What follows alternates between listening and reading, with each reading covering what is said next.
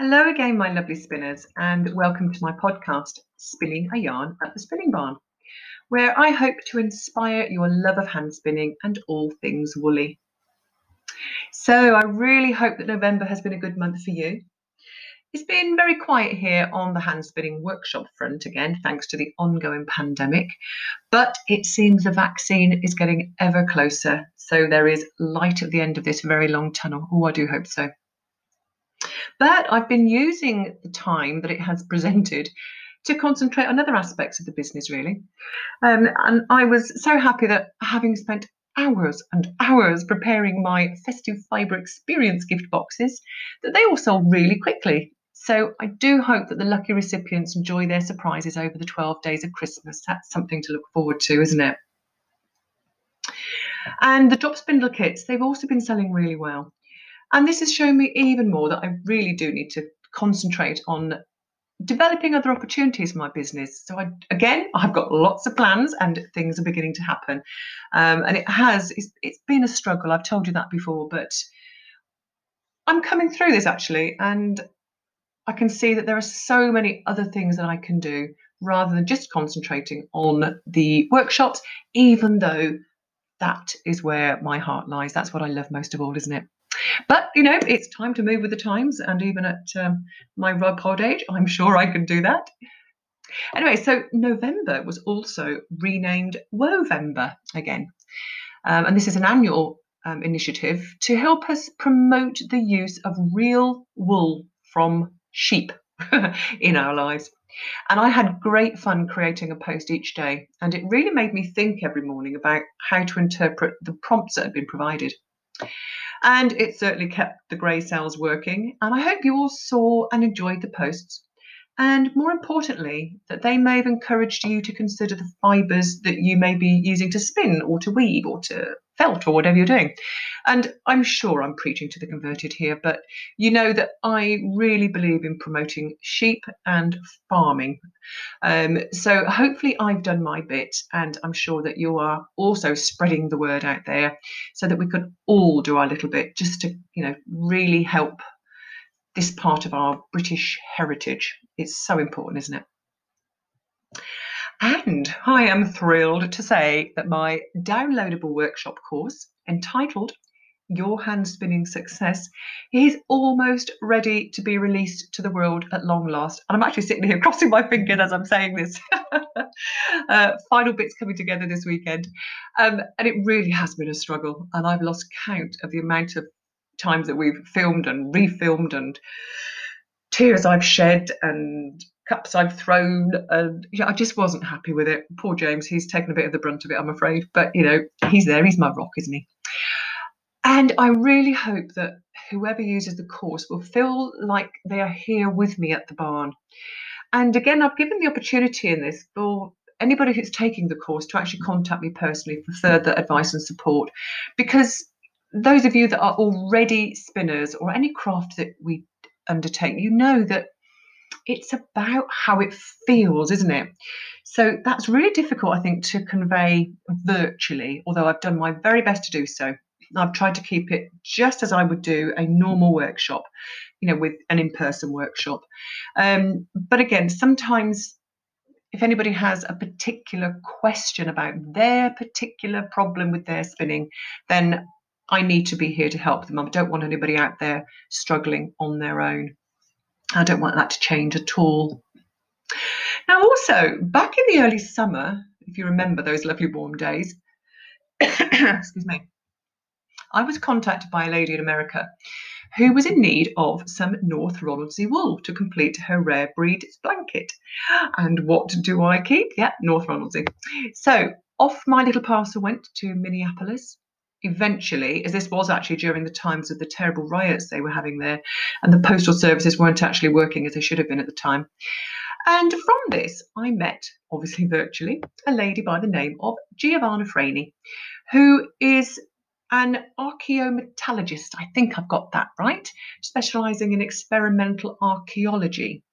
And she has an interest in all things spinning, both as a hobby herself and also from a historical perspective. So I thought that you would all like to hear about her life and some historical facts that I found fascinating. Actually, you will hear me saying that's fascinating a lot in the chat, but you know, it really was. I could talk to her all day. In fact, we nearly did. We had two very long meetings via Zoom. Again, we had some technical issues, so it did go on a bit.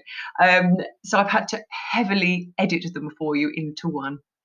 And amazingly, although she lives in America and she travels all over Europe, particularly with her work, she also works at the archaeological site here at Sedgeford, which is just a few miles from where I live in Norfolk. So we chatted about that, and I'm determined to visit there next year. Now, it is a fairly long list, and I think it's about 20 minutes, but that's perfect if you're out on a walk with the doggies or just taking some me time with some extra bickies and another cup of tea. I really hope that you enjoy it as much as I did. And once again, spinning has presented another new friend to my spinny world. So I would love to thank Giovanna for her time. I really did appreciate it, and I know that we're going to keep in touch. And if you hear a cat meowing, by the way, it's not mine. It belongs to Giovanna's neighbour who was trying to get in the door, I think. But at the time I did think it was my cat, but it wasn't. It was hers. So may I wish you all a very Merry Christmas and a Happy New Year. It's been a difficult year for 2020, hasn't it, obviously? And I hope that Santa brings you all that you've wished for and that 2021 brings us all happiness and health. I should be back in January to start a whole fresh year, and I'm so looking forward to that already. So take care, and I'm sending my love to you all, and bye for now. Ta-ta. Well, my name is Giovanna Fregni. And I lived in England when I did my master's and my PhD at the University of Sheffield. And I specialized in archaeological metals. And during that time, my housemate was a woman from Canada who was a textile archaeologist. And it's kind of her fault that I had always crocheted and did things like that. My grandmother taught me when I was little, so I knew the craft end of it, and the you go to the store, you buy some yarn, and you make something. And then Morgan did this. Morgan Smith was her name. She did this brilliant master's paper on textile tools in Anglo-Saxon burials. And so I was finding out all about drop spinning and the various things people used in prehistory and early medieval, kind of like the beginning of recorded history for textiles and things. And also I volunteered at a little urban farm.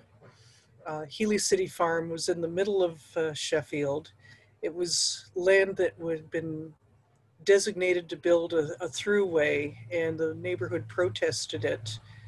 And the houses had been bought up and just, neglected, so they had to be torn down. And the city said, okay, well, we won't put the throughway through. We'll build a high-rise. And the local people who fought against that said, no, we want the land for ourselves. And so they built this little farm with an energy center to teach people about alternative energy, and they grow fruit and vegetables there. And the university built a roundhouse there. And so I would go there, help build the roundhouse, and I also did some bronze casting. And next to me was a field of Soay sheep. I could feel the two coming together.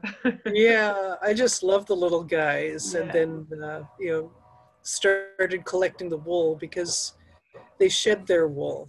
They don't have to be sheared. That's so, right.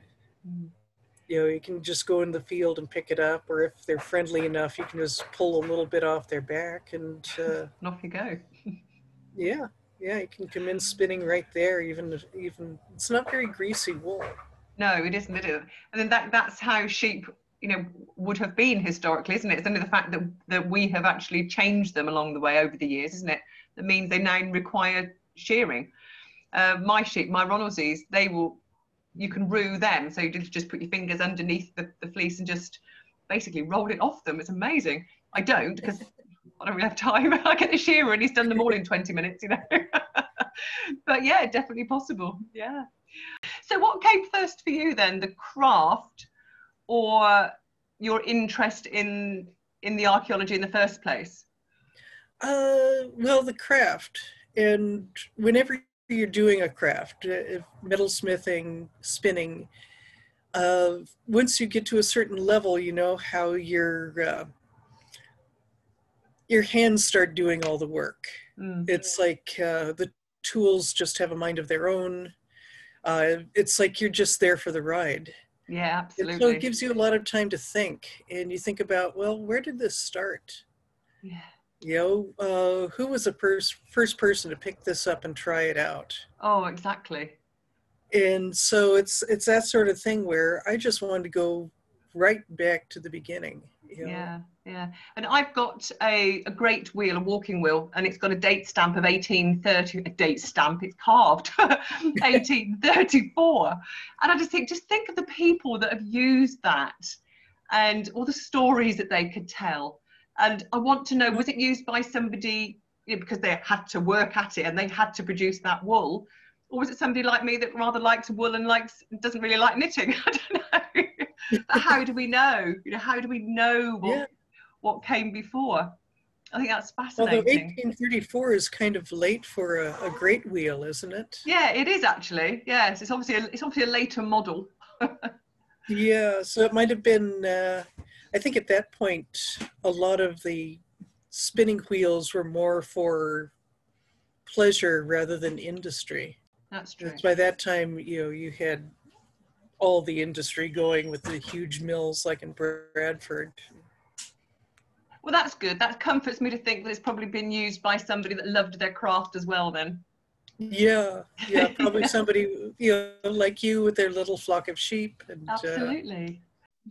Yeah, so one thing, as I said, that really intrigues me is when we look at burial mounds and burial sites and we find tools, etc., and, you know, remnants of fibres and fabrics left over, how do we know why they're there? Because I've heard that it's in preparation for another life, so you can take your work with you. Or is it just that it indicated what that person would have done? And from an archaeological point of view, how do we know that? Well, that's one of the things that Morgan's dissertation was about, because not all burials had fiber tools in them. And there was different statuses. You can tell by the direction of the grave, or if it's buried kind of in line with others. And so she started looking at these exceptional burials and what was in them, and also where the textile tools were. People didn't have the roles that we've assigned to them. I think we assume, don't we, that the men didn't do any of the fiber art, so they didn't do the fiber preparation, they didn't do the spinning. Or is that not correct? Were they actually involved in the process as well? Well, we don't know. We don't know, no. We've been working on assumptions that crafts were gendered. And a lot of that is breaking down now. One of the things that when I was doing my master's and PhD, I realized that this whole idea of the guy doing the metalworking and being kind of secretive about it and you know, going off and producing metal and coming back and saying, ooh, look what I did. It just doesn't work. I mean, you know, it's difficult to do by yourself. Very difficult, especially when you think about how much charcoal you need, the supplies. You have to keep hand bellows going constantly because the temperature plummets when you stop. So if you're casting by yourself, you have to stop pumping the bellows, you have to uncover the crucible, lift it out, pour it. By that time, it's cooled considerably. So it's more logical that you had small teams of people and probably families working together. Yeah. You know, the younger kids are sorting the charcoal and doing the carrying, and so, you know, keeping the supplies topped up. And as you progress through age, you have more complex tasks. And I think it would be the same for textiles too. You yeah, it's probably a team effort, isn't it, to keep the system actually going, really. Yeah. Yeah, and getting the job done. Yeah, you send the youngest kids out in the fields to pick up all that bits of wool that your sheep have been shedding, and maybe cleaning the bits of grass and dirt and everything out of the wool, and advance along to spinning and stuff. It's a fascinating thing, isn't it? Because as so much of it, I think, relies on guesswork, and I often wonder, are we putting our own values onto what we think may have happened? Because how else can we know? We have no problems with thinking of sailors and fishermen making nets and doing textile work, but we just don't call it that. It's guys' work. It's not textile stuff, is it? That's true. Yeah, when you start taking away the veneer, then you start to see, well, it could you can come up with different ideas. Yeah.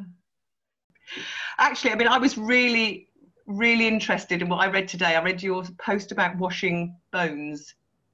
Oh, okay. I loved it. It just, you know, it gave me goosebumps, because just the way that you were talking about how you respect the person that was, and how you were so delicately handling those bones. It was beautiful. I really enjoyed that. Oh, you know, but it just made me think about you know, who these people are and what we can find out about them. But why are we still so intrigued by it?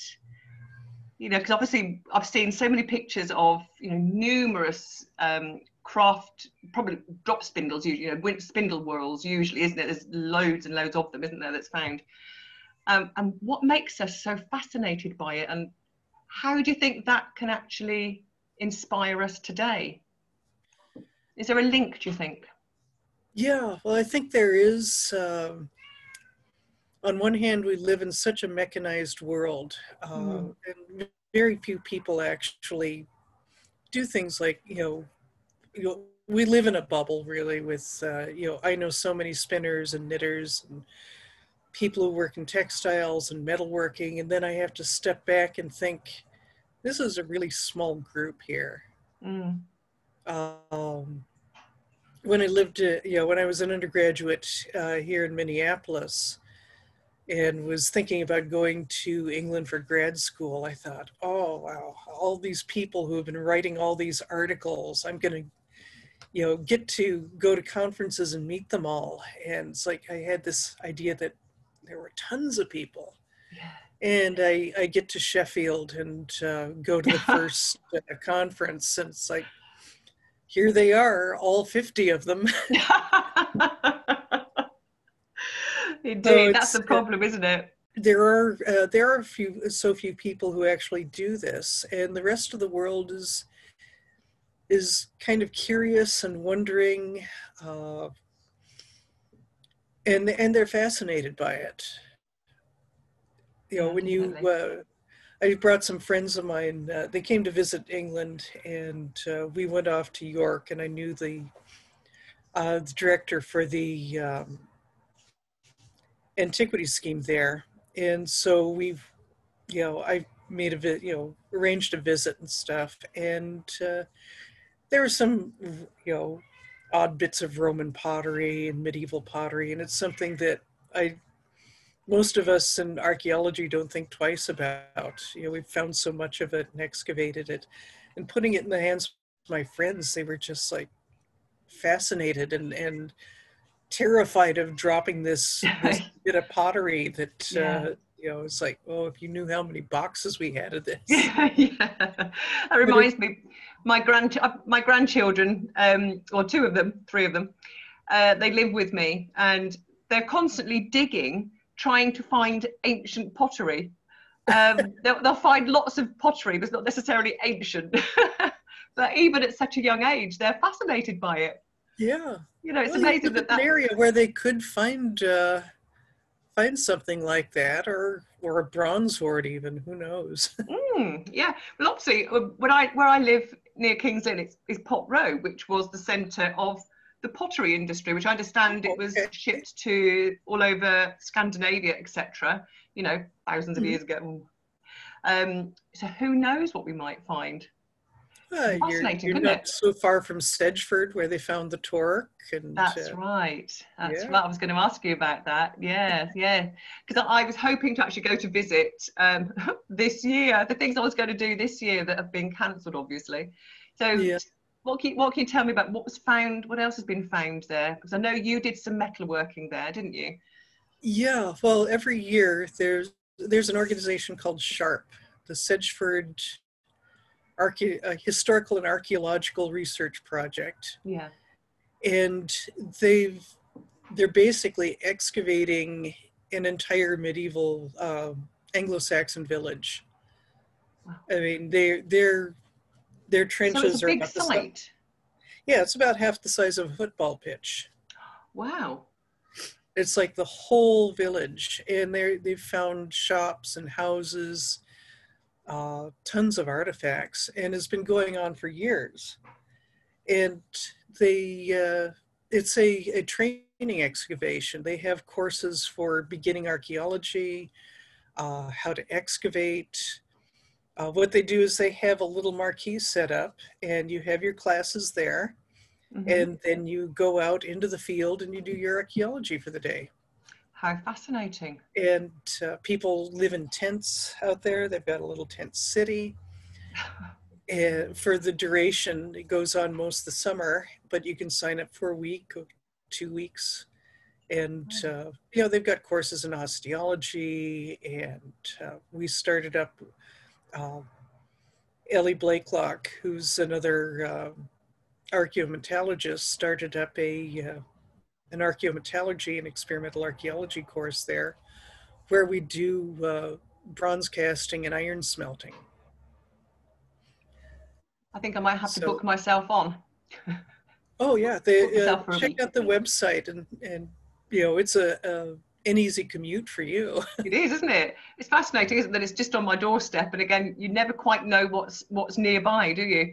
We tend to look further afield and forget what's actually on our own doorstep. How old are your grandkids? Well, I've got 10 of them. Oh, okay. But the ones that live with me, they're 10, 9, and 7. Okay, I think they're too young to sign up for the excavation, but they could come out and visit and have a look. Yes, that'd be fascinating. Yeah. How wonderful! Yeah. So I'm thinking about the spindle whorls, obviously. Most of the people who can be listening to this are my spinning community. Okay. So what differences have you found, you know, throughout the world of spindle whorls? Because they seem to be found everywhere. Is there a difference in style, or just a difference in the materials used, or is that just dependent on the time frame? Or it depends on the materials available. Most of them are remarkably the same. Little round things out of clay. Yeah. I'm fascinated by the ones from northern Italy that are star-shaped. It's the only place, and it's only a short period of time.